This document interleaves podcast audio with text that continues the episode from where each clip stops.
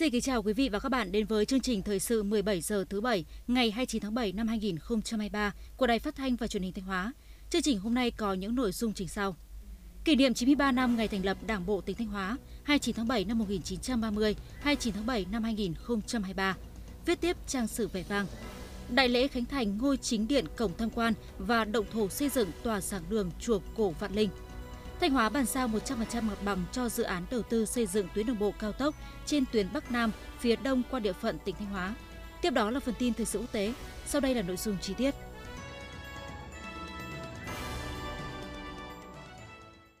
Thưa quý vị và các bạn, là một tỉnh lớn có vị trí địa đầu nối tiếp giữa Trung Kỳ với Bắc Kỳ, lại là nơi ra đời và hoạt động từ rất sớm của các tổ chức tiền thân. Do đó, cả xứ ủy Bắc Kỳ và Trung Kỳ đều quan tâm đến việc xây dựng, phát triển tổ chức cơ sở đảng tại Thanh Hóa.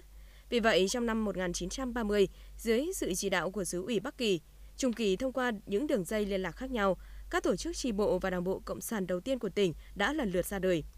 Cụ thể, tri bộ Hàm Hạ Đông Sơn được thành lập ngày 25 tháng 6 năm 1930, gồm 3 đảng viên do đồng chí Lê Thế Long làm bí thư. Chi bộ Thiệu Hóa được thành lập ngày 10 tháng 7 năm 1930, gồm 4 đảng viên do đồng chí Vương Xuân Cát làm bí thư. Chi bộ Thọ Xuân được thành lập ngày 22 tháng 7 năm 1930, gồm 7 đảng viên do đồng chí Lê Văn Sĩ làm bí thư. Trên cơ sở ba chi bộ này, ngày 29 tháng 7 năm 1930, dưới sự chủ trì của đồng chí Nguyễn Doãn Chấp, hội nghị đại biểu các chi bộ đã được tổ chức tại nhà đồng chí Lê Văn Sĩ, làng Yên Trường, xã Thọ Lập, huyện Thọ Xuân. Hội nghị gồm 11 đồng chí đã thống nhất thành lập Đảng bộ Cộng sản Thanh Hóa, bầu ra ban chấp hành Đảng bộ tỉnh gồm 3 đồng chí, do đồng chí Lê Thế Long làm bí thư. Hội nghị thành lập Đảng bộ tỉnh được đánh giá là một sự kiện trọng đại, đánh dấu bước ngoặt lớn của phong trào cộng sản ở tỉnh nhà. Bởi lẽ, từ đây, giai cấp công nhân, giai cấp nông dân và các tầng lớp nhân dân lao động Thanh Hóa đã có một chính đảng vô sản lãnh đạo, vững bước tiến lên, viết tiếp những trang sử vẻ vang của mình. Viết tiếp trang sử vẻ vang, Thanh Hóa đã có sự bất tốc ngoạn mục trên bức tranh tăng trưởng kinh tế xã hội. Điển hình là quy mô GDP theo giá hiện hành năm 2020 đạt 131.199 tỷ đồng, đứng thứ 8 cả nước và cao nhất các tỉnh Bắc Trung Bộ. GDP bình quân đầu người đạt 2.616 đô la Mỹ, trong khi quy mô GDP theo giá hiện hành năm 2022 đạt 252.672 tỷ đồng, gấp 1,34 lần năm 2020. GRDP bình quân đầu người đạt 2.924 đô la Mỹ, gấp 1,32 lần năm 2020. Đặc biệt, thu ngân sách nhà nước năm 2022 đạt 51.138 tỷ đồng, đứng thứ 9 cả nước và là năm đầu tiên thu ngân sách của tỉnh vượt mốc 51.000 tỷ đồng và gấp 1,62 lần năm 2020. Cùng với sự khởi sắc về kinh tế, tình hình chính trị xã hội ổn định, quốc phòng an ninh, trật tự an toàn xã hội được giữ vững, quan hệ đối ngoại, hội nhập kinh tế quốc tế được tăng cường. Nhờ đó, vai trò, vị thế uy tín của tỉnh Thanh Hóa ngày càng được nâng cao. Công tác xây dựng Đảng về hệ thống chính trị được thực hiện đồng bộ và đạt kết quả quan trọng. Năng lực lãnh đạo, chỉ đạo, điều hành của cấp ủy, chính quyền các cấp được nâng lên. Hoạt động của mặt trận Tổ quốc và các đoàn thể chính trị xã hội có sự đổi mới, thiết thực và hiệu quả. Đặc biệt, việc Bộ Chính trị ban hành nghị quyết số 58 NQTU về xây dựng và phát triển tỉnh Thanh Hóa đến năm 2030, tầm nhìn đến năm 2015 được xem là vận hội mới cho Thanh Hóa phát triển và tạo bước đột phá để sớm trở thành cực tăng trưởng mới cùng với Hà Nội, Hải Phòng và Quảng Ninh, trở thành tứ giác phát triển ở phía Bắc của Tổ quốc. Sáng ngày 29 tháng 7, tại xã Quảng Văn, huyện Quảng Sương, Giáo hội Phật giáo Việt Nam tỉnh Thanh Hóa đã tổ chức lễ khánh thành ngôi chính điện, cổng tham quan và động thổ xây dựng tòa giảng đường chùa cổ Phật Linh. Đồng chí Lại Thế Nguyên, Phó Bí thư Thường trực tỉnh ủy, Trưởng đoàn đại biểu Quốc hội Thanh Hóa và đồng chí Phạm Thanh Thủy, Ủy viên Ban Thường vụ, Trưởng ban Dân vận tỉnh ủy, Chủ tịch Ủy ban Mặt trận Tổ quốc tỉnh tới dự. Chùa Vạn Linh, tên cũ là chùa Mun, được xây dựng từ thời Hậu Lê khoảng năm 1735. Ban đầu, chùa chỉ có hai gian với hai bệ thờ. Đến năm 1941 được mở rộng thành năm gian. Do chiến tranh và biến thiên của thời gian, chùa đã bị phá hủy vào thập niên 60 của thế kỷ trước. Đến năm 2011, được chính quyền địa phương cho phép phủ dựng tôn tạo lại. Sau hơn 10 năm, các hạng mục quan trọng như ngôi chính điện, cổng tham quan và một số công trình phụ trợ đã được khôi phục, xây dựng khá khang trang, thu hút ngày càng đông người dân địa phương và du khách đến tham quan chiêm bái, sinh hoạt tín ngưỡng. Tại buổi lễ, các đại biểu đã tham gia nghi thức cắt băng khánh thành ngôi chính điện, cổng tham quan và động thổ xây dựng tòa giảng đường, chùa cổ Vạn Linh. Trong kế hoạch của huyện Quảng Sương, sau khi hoàn thành việc phục dựng tôn tạo, Chùa Vạn Linh không chỉ là một địa chỉ sinh hoạt tôn giáo đáp ứng nhu cầu tín ngưỡng của người dân, mà còn là một điểm đến du lịch tâm linh hấp dẫn, góp phần vào sự phát triển kinh tế xã hội của địa phương. Chiều qua ngày 28 tháng 7, tại huyện Bá Thước, Ban dân tộc tỉnh Thanh Hóa tổ chức hội nghị sơ kết công tác dân tộc 6 tháng đầu năm, triển khai nhiệm vụ 6 tháng cuối năm 2023, cụm 11 huyện miền núi. Dự hội nghị có đồng chí Đầu Thành Tùng, Phó Chủ tịch Ủy ban nhân dân tỉnh. Tham dự hội nghị có lãnh đạo ban dân tộc và 11 huyện miền núi trên địa bàn tỉnh. Sau tháng đầu năm, tình hình đời sống kinh tế xã hội, an ninh trật tự vùng đồng bào dân tộc thiểu số ở 11 huyện miền núi trên địa bàn tỉnh cơ bản ổn định. Chương trình mục tiêu quốc gia phát triển kinh tế xã hội vùng đồng bào dân tộc thiểu số và miền núi giai đoạn 1 từ năm 2021 đến năm 2023 đã được triển khai thực hiện, song vẫn còn chậm so với tiến độ dẫn đến tỷ lệ giải ngân thấp. Cụ thể, tổng nguồn vốn đã phân bổ đến nay là trên 984 tỷ đồng, trong đó kế hoạch vốn năm 2022 kéo dài sang năm 2023 là 224 tỷ đồng, kế hoạch vốn năm 2023 gần 760 tỷ đồng. Tính đến ngày 30 tháng 6 năm 2023 mới giải ngân được gần 98 tỷ đồng. Chính sách đối với người có uy tín trong đồng bào dân tộc thiểu số và đề án giảm thiểu tảo hôn và hôn nhân cận huyết thống triển khai đạt nhiều kết quả. Có 9 trên 28 chỉ tiêu phát triển kinh tế xã hội đạt và vượt mục tiêu chương trình. Phát biểu tại hội nghị, Phó Chủ tịch Ủy ban nhân dân tỉnh Đầu Thanh Tùng ghi nhận những nỗ lực của ngành dân tộc, những người làm công tác dân tộc trong thời gian qua. Đồng chí nhấn mạnh, nhiệm vụ 6 tháng cuối năm 2023, Ban dân tộc tỉnh Thanh Hóa tiếp tục chủ động nắm bắt tình hình đời sống sản xuất của người dân vùng đồng bào dân tộc thiểu số, tham mưu giải quyết các vấn đề phát sinh trong triển khai thực hiện nhằm ổn định đời sống nhân dân, đẩy mạnh tuyên truyền, vận động đồng bào dân tộc thiểu số thực hiện chủ trương, đường lối của Đảng, chính sách pháp luật của nhà nước, nâng cao nhận thức và ý thức chấp hành pháp luật của đồng bào dân tộc thiểu số. Cùng với đó là đôn đốc hướng dẫn tổ chức triển khai thực hiện chương trình mục tiêu quốc gia phát triển kinh tế xã hội vùng đồng bào dân tộc thiểu số và miền núi, phối hợp với các sở ngành địa phương thực hiện các chương trình, chính sách dân tộc kịp thời, hiệu quả. Sáng nay ngày 29 tháng 7, Hội đồng nhân dân thành phố Thanh Hóa khóa 22, nhiệm kỳ 2021-2026 đã khai mạc kỳ họp thứ 9 để đánh giá tình hình thực hiện nhiệm vụ phát triển kinh tế xã hội 6 tháng đầu năm, triển khai nhiệm vụ 6 tháng cuối năm 2023 và xem xét quyết định nhiều nội dung quan trọng khác. Đồng chí Lê Anh Xuân, Ủy viên Ban Thường vụ tỉnh ủy, Bí thư Thành ủy, Chủ tịch Hội đồng nhân dân thành phố Thanh Hóa chủ trì kỳ họp. Phát biểu khai mạc kỳ họp, đồng chí Lê Anh Xuân, Bí thư Thành ủy, Chủ tịch Hội đồng nhân dân thành phố Thanh Hóa nhấn mạnh, sau tháng đầu năm 2023, với sự vào cuộc mạnh mẽ của cả hệ thống chính trị từ thành phố đến cơ sở, sự đoàn kết chung sức đồng lòng, vượt khó của nhân dân và cộng đồng doanh nghiệp, thành phố đã đạt được nhiều kết quả quan trọng, khá toàn diện trên các lĩnh vực. Tuy nhiên, để hoàn thành các chỉ tiêu nhiệm vụ của năm 2023, nhiệm vụ của những tháng còn lại là rất lớn, đòi hỏi phải có sự nỗ lực rất lớn của toàn Đảng bộ, chính quyền và nhân dân thành phố. Tại kỳ họp này, Hội đồng nhân dân thành phố sẽ thảo luận, quyết định các giải pháp để tổ chức thực hiện các nhiệm vụ của năm 2023 và quyết định nhiều nội dung quan trọng khác. Đồng chí Bí thư Thành ủy, Chủ tịch Hội đồng nhân dân thành phố Thanh Hóa đề nghị các đại biểu tập trung trí tuệ, phát huy tối đa tinh thần trách nhiệm, nghiên cứu kỹ lưỡng các báo cáo, tờ trình, dự thảo nghị quyết, phát huy trí tuệ, thảo luận dân chủ, đóng góp nhiều ý kiến có chất lượng để kỳ họp đạt kết quả tốt nhất.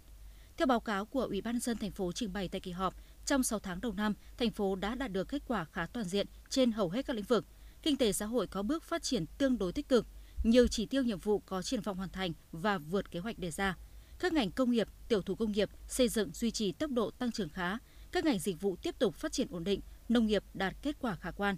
Tổng thu ngân sách nhà nước ước đạt 1.379 tỷ đồng, huy động vốn đầu tư phát triển đạt 36.500 tỷ đồng. Chất lượng các hoạt động văn hóa xã hội được nâng lên, các chế độ chính sách an sinh xã hội được thực hiện đầy đủ kịp thời, đời sống nhân dân được cải thiện, an ninh chính trị, trật tự an toàn xã hội trên địa bàn được đảm bảo. Tại kỳ họp, Hội đồng nhân dân thành phố Thanh Hóa đã dành nhiều thời gian thảo luận, đánh giá bối cảnh, tình hình và bàn các giải pháp thực hiện thắng lợi các mục tiêu, nhiệm vụ sau tháng cuối năm và cả năm 2023, đồng thời xem xét quyết định nhiều nội dung quan trọng thuộc thẩm quyền. Quý vị và các bạn đang theo dõi chương trình thời sự phát thanh của Đài Phát thanh và Truyền hình Thanh Hóa. Chương trình được phát trên sóng FM tần số 92,3 MHz. Tiếp theo sẽ là những thông tin đáng chú ý. Thưa quý vị và các bạn, thi đua là yêu nước, yêu nước thì phải thi đua. Những người thi đua là những người yêu nước nhất.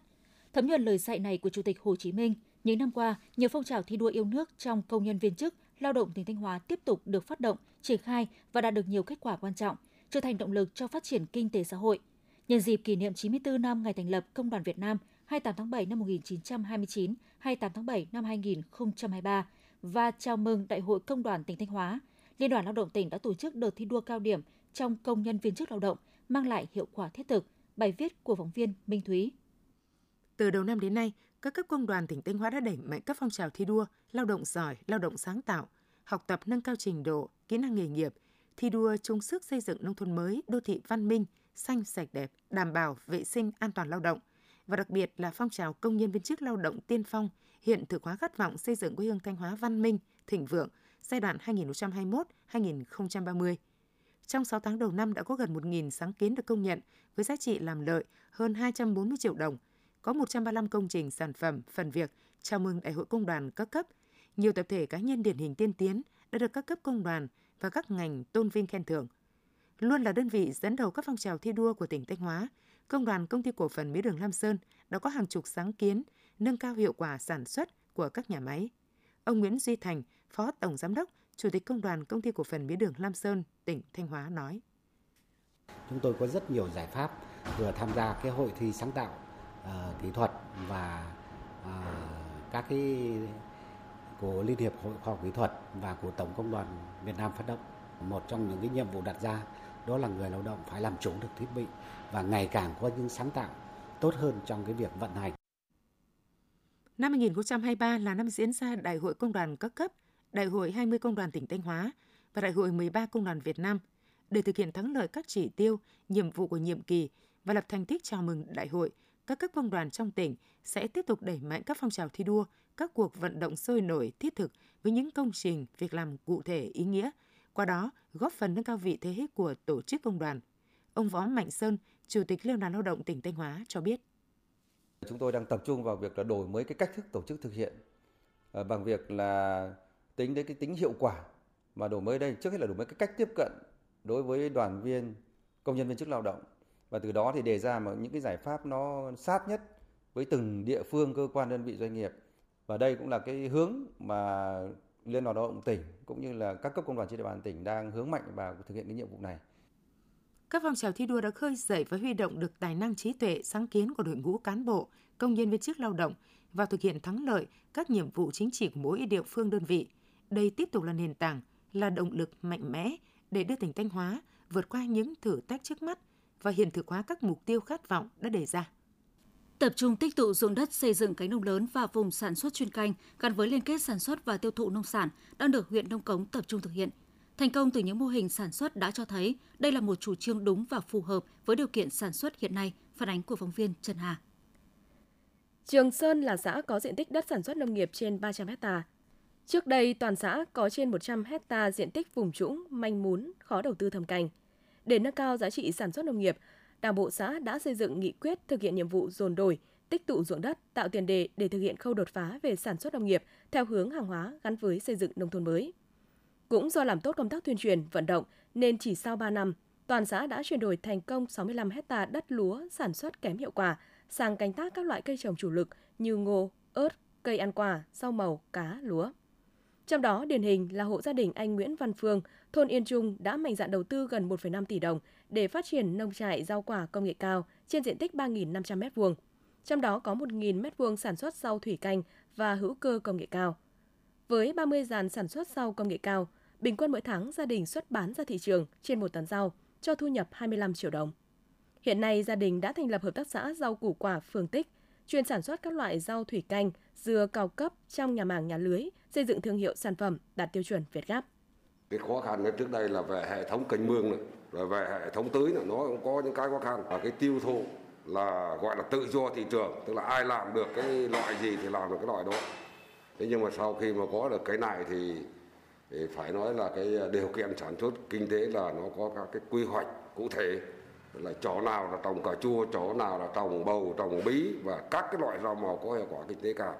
Trong quá trình tổ chức thu hoạch và tiêu thụ thị trường thì như vậy là cái hiệu quả kinh tế là nó khác, được là nhân dân rất là hài lòng. Là một trong những địa phương đi đầu trong tích tụ ruộng đất, cấp ủy chính quyền xã Thăng Long, huyện Nông Cống đã lồng ghép các nguồn lực đầu tư hạ tầng giao thông, thủy lợi, đảm bảo thuận lợi đưa cơ giới hóa vào sản xuất, thu hút các công ty doanh nghiệp vào đầu tư, liên kết theo chuỗi giá trị. Ông Mạch Văn Thử, Chủ tịch Ủy ban nhân dân xã Thăng Long cho biết, việc chuyển đổi ruộng đất, địa phương hỗ trợ 100% kinh phí đầu tư hạ tầng giao thông, đường điện, kênh mương, đồng thời phát huy vai trò của hợp tác xã trong liên kết sản xuất và bao tiêu sản phẩm lúa nếp trên diện tích 300 ha với công ty. xây dựng vùng rau an toàn tập trung chuyên canh theo tiêu chuẩn Việt Gáp trên 30 hecta. Thì việc chuyển đổi này thì 100% cái kinh phí tổ chức trong việc chuyển đổi, tổ chức thực hiện thì xã là chi trả. Tích tụ đất thì trên cơ sở cái chính sách của tỉnh, của huyện thì xã tiếp tục hỗ trợ cũng như là các cái hệ thống đường giao thông cho đến hệ thống kênh mương điện đến cái khu trang trại. Qua nhiều cái năm thì đã có cái hiệu quả rất lớn. Thực hiện nghị quyết số 13 của Ban chấp hành Đảng bộ tỉnh Thanh Hóa về tích tụ, tập trung đất đai, phát triển nông nghiệp quy mô lớn, công nghệ cao đến năm 2025, định hướng đến năm 2030, huyện Nông Cống thực hiện mục tiêu tích tụ 3.000 hecta. Theo đó, huyện hỗ trợ 3 triệu đồng 1 hecta đối với mô hình tích tụ đất từ 3 hecta trở lên, hỗ trợ 500 triệu đồng 1.000 m2 trồng trọt công nghệ cao, hỗ trợ 100 triệu đồng trên 100 m2 nuôi trồng thủy sản công nghệ cao. Đến nay, toàn huyện đã chuyển đổi linh hoạt gần 2.000 hecta đất trồng lúa kém hiệu quả sang nuôi trồng thủy sản, chăn nuôi, trồng cây dược liệu, cây ăn quả, cây thức ăn chăn nuôi theo chuỗi giá trị gắn với các sản phẩm lợi thế của huyện như gạo chất lượng cao, rau an toàn, xây dựng vùng trồng cây thức ăn phục vụ chăn nuôi bò sữa của tập đoàn TH, duy trì tổ chức sản xuất trên 70 cánh đồng mẫu lớn với quy mô 30 hecta mô hình. Ông Nguyễn Văn Tuấn, Phó Chủ tịch Ủy ban nhân dân huyện Nông Cống cho biết, huyện tiếp tục ra soát theo quy hoạch, kế hoạch sử dụng đất, giao chỉ tiêu cụ thể cho mỗi xã lựa chọn và xây dựng mô hình tích tụ tập trung đất đai phù hợp với lợi thế địa phương. Các hợp tác xã, các xã là liên kết sản xuất để tạo ra cái chuỗi giá trị thì tổng cái diện tích sản xuất lúa nếp trên địa bàn huyện là khoảng 1.000 hecta. Có những xã như xã Thăng Long đến 300 hecta lúa nếp. Nhưng để cho sản xuất bền vững, đầu tư ban đầu rồi hướng dẫn kỹ thuật thì cái năng suất nó sẽ tốt hơn. Với việc phát triển vùng sản xuất nông nghiệp tập trung quy mô lớn theo hướng sản xuất hàng hóa, trung bình mỗi năm, giá trị sản xuất ngành nông nghiệp huyện Nông Cống đạt gần 2.400 tỷ đồng, giá trị kinh tế bình quân trên 1 hecta canh tác đạt 120 triệu đồng. Thưa quý vị và các bạn, những năm gần đây, nhiều doanh nghiệp trên địa bàn tỉnh đã tận dụng nguồn nhiệt dư cũng như bã mía để phát điện, trực tiếp phục vụ quá trình sản xuất của đơn vị, hòa vào lưới điện quốc gia, góp phần giảm tải cho ngành điện, ghi nhận của phóng viên Tường Vân. Xác định tiết kiệm điện là yếu tố hàng đầu, góp phần hạ giá thành sản phẩm, nâng cao thu nhập của người lao động. Ngay từ khi xây dựng, nhà máy xi măng Long Sơn, thị xã Bỉm Sơn, Thanh Hóa đã lắp đặt đồng bộ hệ thống thu hồi nhiệt dư như hệ thống SP thu nhiệt ở phía sau của tháp trao đổi nhiệt, hệ thống AQC thu tiếp thu nhiệt từ phía lò nung Clanke và làm nguội Clanke để phát điện. Nhờ hệ thống thu hồi nhiệt dư này mà mỗi năm nhà máy đã tự sản xuất được 260 triệu kW điện. Lượng điện này nhà máy cho hòa vào trạm cấp điện 110 kV, sau đó cấp trở lại cho nhà máy. Lượng điện tự sản xuất ra đã đáp ứng được một phần nhu cầu sử dụng điện của nhà máy. Ước tính mỗi năm, đơn vị đã tiết kiệm được gần 400 tỷ đồng từ hệ thống thu hồi nhiệt dư. Ông Trương Văn Lợi, giám đốc sản xuất nhà máy xi măng Long Sơn, thị xã Bỉm Sơn, Thanh Hóa cho biết. Chúng tôi đang đầu tư cái hệ thống thu hồi nhiệt dư để phát điện với công suất là 35 MW. Thời gian tới thì chúng tôi đang nghiên cứu một số cái giải pháp liên quan đến dự án để cải tạo để tiết kiệm nhiệt ở trên cái hệ thống lò nung đưa ra hai cái phương án một là cái phương án giảm đến 40 kcal trên 1 kg tính ke và cái phương án thứ hai là giảm được 60 kcal trên kg ke. Chúng tôi dự tính rằng nếu thực hiện cái phương án này thì mỗi năm mỗi lò chúng tôi tiết kiệm được hơn 100 tỷ từ tiền tiết kiệm nhiệt. Còn tại công ty cổ phần mía đường Lam Sơn Thanh Hóa, đơn vị đã tận dụng tối đa nguồn phụ phẩm là hàng nghìn tấn bã mía mỗi năm, đồng thời mua thêm hàng chục tấn mùn cưa, phế thải gỗ, vỏ cây của người dân trong tỉnh để sản xuất điện cũng như cấp bán cho Tập đoàn Điện lực Việt Nam. Theo ông Lê Quang Mây, giám đốc nhà máy điện, công ty cổ phần mía đường Lam Sơn, công nghệ của nhà máy phát điện được nhập thiết bị và dây chuyền từ các nước tiên tiến trên thế giới. Trong đó, giai đoạn 1 là của Nhật Bản, giai đoạn 2 được nâng cấp lên là công nghệ của châu Âu và Ấn Độ với tổng công suất phát điện là 33,5 MW. Theo ước tính mỗi năm, ngoài việc cung cấp điện cho quá trình sản xuất của nhà máy và các đơn vị nội bộ của công ty, nhà máy điện của Lasuco đã bán cho EVN với sản lượng từ 30 đến 35 triệu kWh, góp phần giảm tải cho ngành điện. Cái nguồn năng lượng để cho phát điện là nguồn hơi đốt từ bã mía. Trong cái quá trình sản xuất mía đường thì bã mía sẽ được chuyển sang đốt lò hơi để sinh hơi phát điện bằng tô bin hơi và cái hơi thoát của quá trình phát điện sẽ được tiếp sang cho phần công nghệ chế luyện đường. Ngoài ra thì chúng tôi có nhập thêm cái biomass từ cái cái thải gỗ của cái ngành công nghiệp gỗ để bổ sung cho cái đốt lò để phát điện duy trì cái công suất ở tầm hơn 20 MW. Theo ghi nhận của nhóm phóng viên đài chúng tôi, bên cạnh nhiều doanh nghiệp trong tỉnh mạnh dạn ứng dụng khoa học công nghệ, thu hồi nguồn nhiệt dư, tận dụng nguồn bã mía để phát điện như nhà máy xi măng Long Sơn, nhà máy điện, công ty cổ phần mía đường Lam Sơn, thì nhiều doanh nghiệp khác cũng đã lắp đặt hệ thống điện năng lượng mặt trời nhằm chủ động nguồn điện sản xuất. Việc các doanh nghiệp chủ động ứng dụng khoa học công nghệ để phát điện hay lắp điện năng lượng mặt trời chính là giải pháp thiết thực hiệu quả, góp phần giảm áp lực cho ngành điện. Thưa quý vị và các bạn, Kiosk thông tin du lịch được xem là một trong những giải pháp hữu hiệu để tiếp cận khách du lịch, đặc biệt tại các khu đô thị, khu điểm du lịch trong cả nước thì đây còn là kênh thông tin thân thiện, nhiều chiều để du khách dễ tiếp cận, đặc biệt với khách nước ngoài. Tuy nhiên tại Thanh Hóa lại xảy ra thực trạng một số kiosk du lịch hoạt động kém hiệu quả, nhiều kiosk còn bỏ hoang không hoạt động. Những tờ rơi bạc phách, ố màu, quan tít, thông tin quá cũ, tủ đựng tài liệu trống trơn, dây cắm các thiết bị quảng cáo, camera giám sát rút trọng trơ. Thậm chí ký út này còn chẳng mấy khi được mở cửa, bởi theo quan sát, bụi đất bám dày từng tấc dưới mặt sàn mà không hề in dấu chân. Và du khách dường như cũng không quan tâm tới sự tồn tại của các ký ốt hiện đang được đặt tại ga Thanh Hóa và ngã tư Phan Chu Trinh, thành phố Thanh Hóa. Ông Lê Văn Chính, nhân viên ga Thanh Hóa, chia sẻ. Khách người ta đến thì cái thời gian để mà quan tâm thì nó rất là ít cho nên là người ta vào ga người ta chủ yếu là lo để đi tàu nên là lại cái cái cửa thì cũng không thường xuyên mở máy chứ đúng ra mà làm quy mô thì phải có người hướng dẫn ở đó chứ còn làm thế này thì chung là cũng quảng cáo được nhưng mà nó không không hiệu quả không cao. Còn tại khu du lịch biển Hải Tiến, dù là vào ngày cuối tuần rất đông khách du lịch nhưng ký ốt du lịch cũng không hoạt động. Hiện trạng bên trong cũng chẳng khác gì những ký ốt du lịch nói trên. Thậm chí, hàng loạt các xe đẩy hàng rong còn ngồi che chắn ngay cực ký ốt, khiến du khách muốn quan tâm, muốn tiếp cận cũng không thể. Chị Thùy Trang, du khách chia sẻ. Tôi cũng đến đây du lịch được 2 ngày rồi và tôi cũng muốn à, tìm thêm thông tin để đi du lịch. Nhưng mà sáng tôi đến mở cửa ở cái thông, thông tin du lịch thì không được và chiều đấy tôi đến cũng mở cửa không được. Hiện nay tại các khu điểm du lịch trên địa bàn tỉnh Thanh Hóa có 6 kiosk thông tin du lịch, mỗi kiosk rộng hơn 9 m2, bên trong lắp màn hình quảng cáo loại 55 in, ghế chờ, tủ đựng tài liệu, bản đồ du lịch, camera giám sát với giá trị hàng trăm triệu đồng một kiosk. Theo Trung tâm xúc tiến đầu tư thương mại và du lịch Thanh Hóa, chủ đầu tư dự án kiosk thông tin du lịch, một số kiosk thông tin du lịch đóng cửa gần đây do khó khăn về kinh phí. Ngân sách tỉnh chỉ cấp cho việc lắp dựng cốt, còn vận hành phải tìm nguồn xã hội hóa, nhưng hiện chưa huy động được nguồn kinh phí để vận hành. Do đó, các kiosk này hiện không có người hướng dẫn du khách, mới chỉ mở cửa và trưng bày tài liệu du lịch nên chưa phát huy được hiệu quả thực tế. Xây dựng nhà văn hóa không chỉ giúp nhân dân có nơi sinh hoạt cộng đồng mà còn góp phần hoàn thành tiêu chí cơ sở vật chất văn hóa trong xây dựng nông thôn mới. Tuy nhiên, hiện nay một số thôn bản ở các huyện miền núi đặc biệt khó khăn như Mường Lát, Quan Sơn, Quan Hóa, Bà Thước, Lang Chánh, Đường Xuân vẫn chưa có nhà văn hóa. Ông Lò Văn Tuấn, trưởng phòng văn hóa thông tin huyện Mường Lát cho biết, xây dựng nhà văn hóa bản góp phần quan trọng trong việc hoàn thiện các thiết chế văn hóa theo tiêu chí xây dựng nông thôn mới, góp phần nâng cao đời sống văn hóa tinh thần cho người dân. Trên thực tế, thiếu kinh phí đầu tư là nguyên nhân chính khiến việc xây dựng nhà văn hóa thôn bản tại các địa phương khó thực hiện. Vì để đầu tư cơ sở vật chất văn hóa theo đúng tiêu chí nông thôn mới, cần nguồn kinh phí khá lớn, trong khi đó, điều kiện ngân sách và khả năng huy động sức dân có hạn. Hiện huyện Mường Lát có 18 bản chưa có nhà văn hóa và hầu hết các nhà văn hóa được xây dựng chưa có khu thể thao. Trong thời gian tới, huyện Mường Lát chỉ đạo các xã thị trấn tiến hành kiểm tra, ra soát lại các nhà văn hóa, quy hoạch xây dựng nhà văn hóa.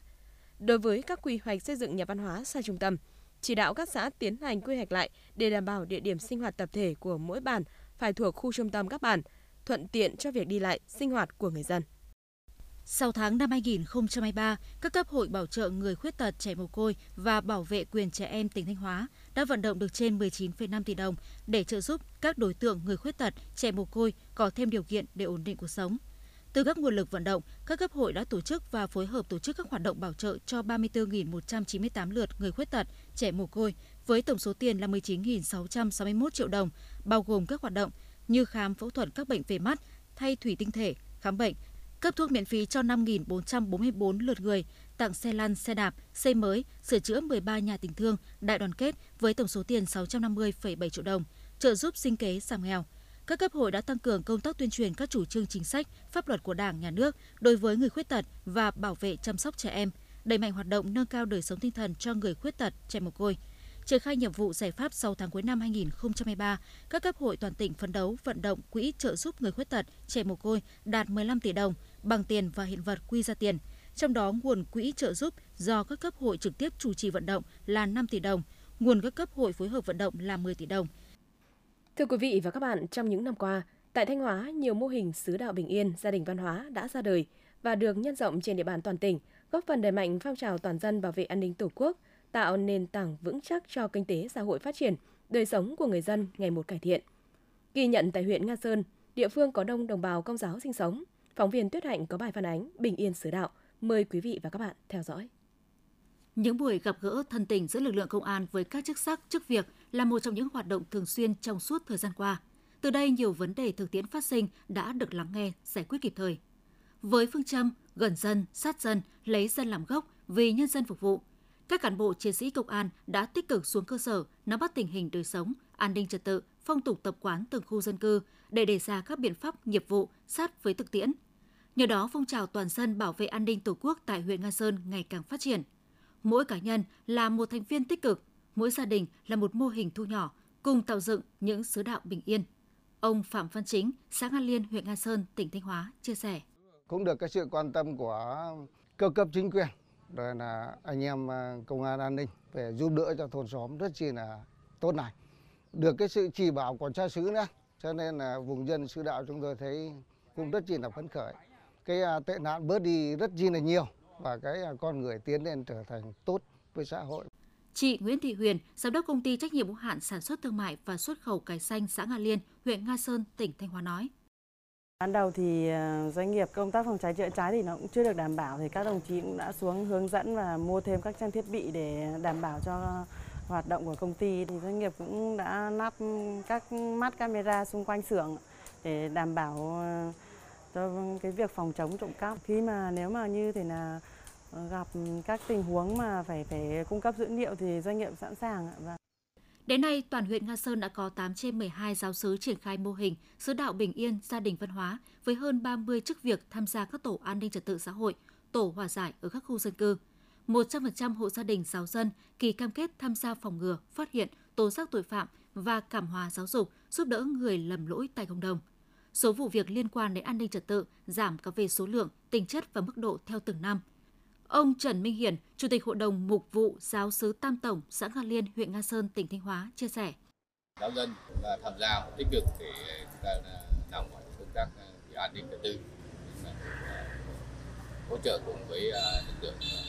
công an để đảm bảo cái an ninh của giáo sứ nói riêng cũng như toàn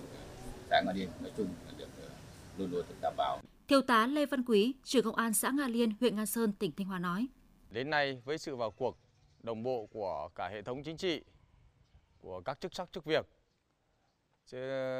các giáo sứ và sự hưởng ứng tích cực của đông đảo bà con giáo dân trên địa bàn xã Nga Liên đã xây dựng và nhân rộng thành công mô hình sứ đạo bình yên, gia đình văn hóa tại các giáo sứ trên địa bàn xã thời gian tới lực lượng công an xã để đẩy mạnh cái tuyên truyền cho tất cả nhân dân trên địa bàn tiếp tục hưởng ứng tham gia tích cực vào phong trào toàn dân bảo vệ an ninh Tổ quốc. Ông Vũ Văn Hùng, Chủ tịch Ủy ban Mặt trận Tổ quốc huyện Nga Sơn, tỉnh Thanh Hóa nói: Mặt trận à, Tổ quốc và công an huyện cũng đã phối hợp để tổ chức tuyên truyền à, vận động đoàn viên, hội viên và các tầng lớp nhân dân à, thực hiện tốt các cái chính sách ờ, pháp luật ừ, của Đảng và nhà nước và chúng tôi cũng ờ, xây dựng các cái mô hình à, về an ninh trật tự, an ninh xã hội, các cái tổ an ninh trật tự, tổ an ninh xã hội, rồi tổ tự hòa giải ở cơ sở ừ, thực hiện phong trào toàn dân bảo vệ an ninh Tổ quốc trong tình hình mới. Phát huy kết quả đạt được, huyện Nga Sơn phấn đấu đến năm 2025 sẽ xây dựng được 12 mô hình xứ đạo bình yên, gia đình văn hóa tại tất cả 12 giáo sứ trên địa bàn, đưa phong trào toàn dân bảo vệ an ninh Tổ quốc phát triển cả về chiều rộng lẫn chiều sâu, gắn với việc thực hiện phong trào dân vận khéo ngay tại cơ sở nhằm giữ vững mối quan hệ giữa chính quyền, mặt trận Tổ quốc với giáo hội và các chức sắc công giáo, củng cố khối đại đoàn kết toàn dân và đảm bảo an ninh trật tự trên địa bàn. Những thông tin vừa rồi cũng đã kết thúc phần tin thời sự trong tỉnh của Đài Phát thanh và Truyền hình Thanh Hóa. Tiếp ngay sau đây là phần tin thời sự quốc tế.